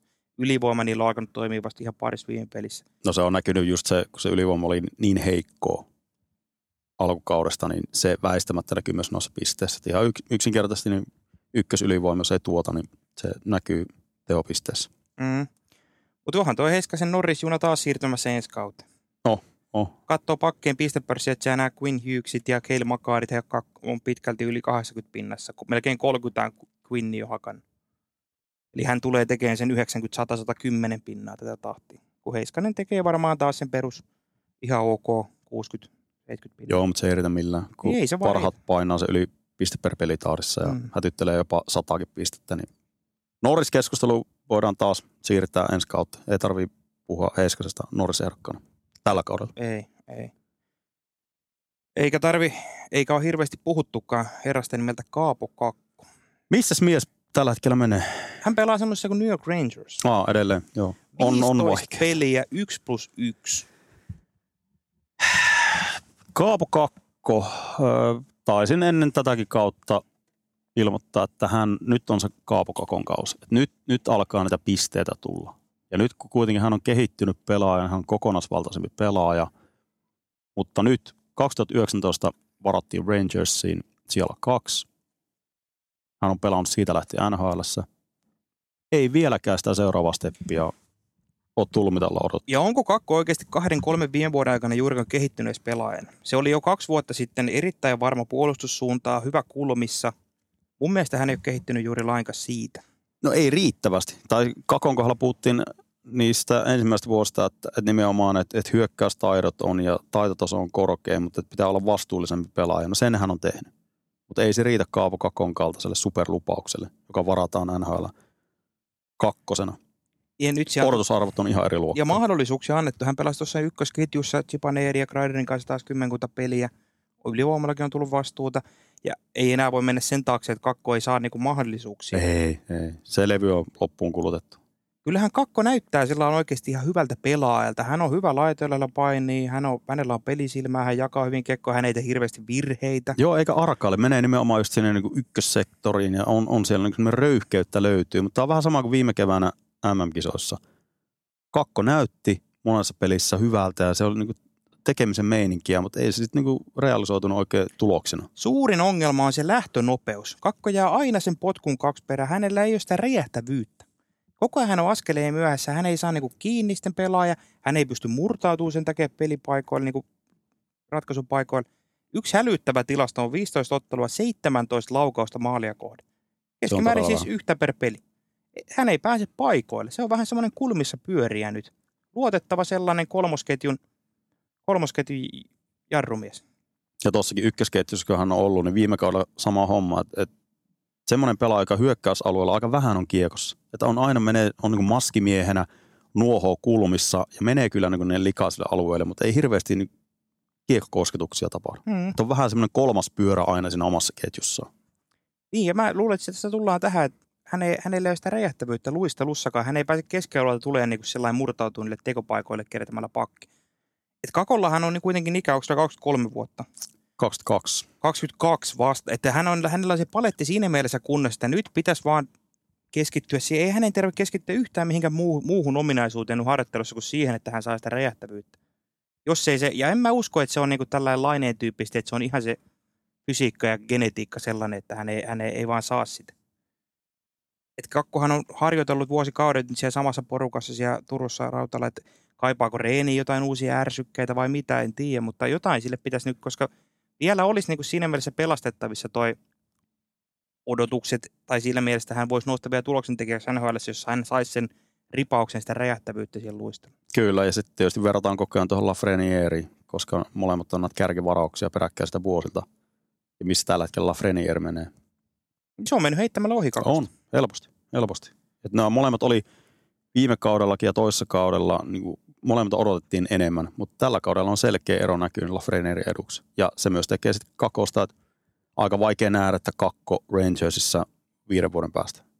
Jo, joku maiseman vaihdos pakko no, jossain vastaan. Niin, toki siinä on se, että jos hän haluaa siellä olla, niin hänelle tarvitse mitään maksaa, kun eihän mitään tulostakaan saa aikaiseksi. Eli hän on semmoinen kahden miljoonan miltsin kolmosketjun janari siellä. Eihän se palkkakatto mm. rasita versus mitä esimerkiksi laineista ollaan puhuttu tässä. Joo, ei ole ainakaan semmoista tulosta laittanut, että tarvitsisi laittaa dollareita pöytään ihan älyttömästi näillä näytöillä. Niin. Tällä hetkellä 10 pisteen tahdissa. Voi, 10 pisteen tahdissa. Voi veli. Onko Lafrenierekin laukaisuprosentti jotain 30, että eihän nyt semmoista tule pitää koko kautta, mutta anyways. Mut silti on tulosta. paljon vaarallisempi pelaaja jäällä, koska kakko, kakkostahan on tullut niinku hyvin tylsä pelaaja seurata. Se ei mitenkään semmoinen jännittävä pelaaja. Hän on semmoinen, että hän ei niinku tee virheitä, hän ihan hyvin pelaa siellä, mutta ei hän niinku saa sitten mitään oikein aikaisemmin. Se on semmoista kellokorttipelaamista. Kellokortti ei vuora, mutta hoitaa oman ruutunsa, 0-0 ruutunsa ja that's it. Mm. Mutta se ei riitä tietenkään siihen, että hän on noin korkea varaus, niin enemmän tässä saa. Joo. Kakostahan on puhuttu viime vuodet siitä, että maisemavaihto voisi tehdä hänelle hyvää. Mutta kun mä rupesin miettimään, että joo, se varmasti voisi jossain huonossa joukkueessa saada YV-vastuuta enemmän ja saada sitä kautta jotain tehoja. Mutta ei se kakko missään muuallakaan yhtäkkiä räjähtävämmäksi tulisi. Et vaikka se pelaisi Chicagon ykkösketjussa. Niin, samat ongelmat siellä olisi edelleen. Kyllä, että eh, ehkä, sitä, ehkä sekin levy ei vähän kuluttu, että, että se pitäisi se luistelu saada räjähtävämmäksi. Otetaanko viikon tärpit loppuun? Otetaan. Tällä viikollahan on aika erikoinen NHL-viikko. Kaksi yötä, kun ei pelata ollenkaan. Nyt on tämä tiistai yö ja torstai perjantai yö ei ole pelejä ollenkaan. Kiitos päivä. Mä en oikein tiedä, miksi niitä on kaksi. Väisteleekö jotain NFL-pelejä vai NBA-kierroksia vai miksi on kaksi peliä päivää, kun ei pelata peliä? Mutta on nyt harvinaisia on, että kiitospäivänä tietenkään silloin ei, ei ole mitään. Mutta tota, en tiedä. En tiedä syytä tähän. No, tärppejähän sitä silti löytyy. Tärppejähän löytyy. Keskiviikko torstai hän on sitten aivan helkkari hyvä kierros.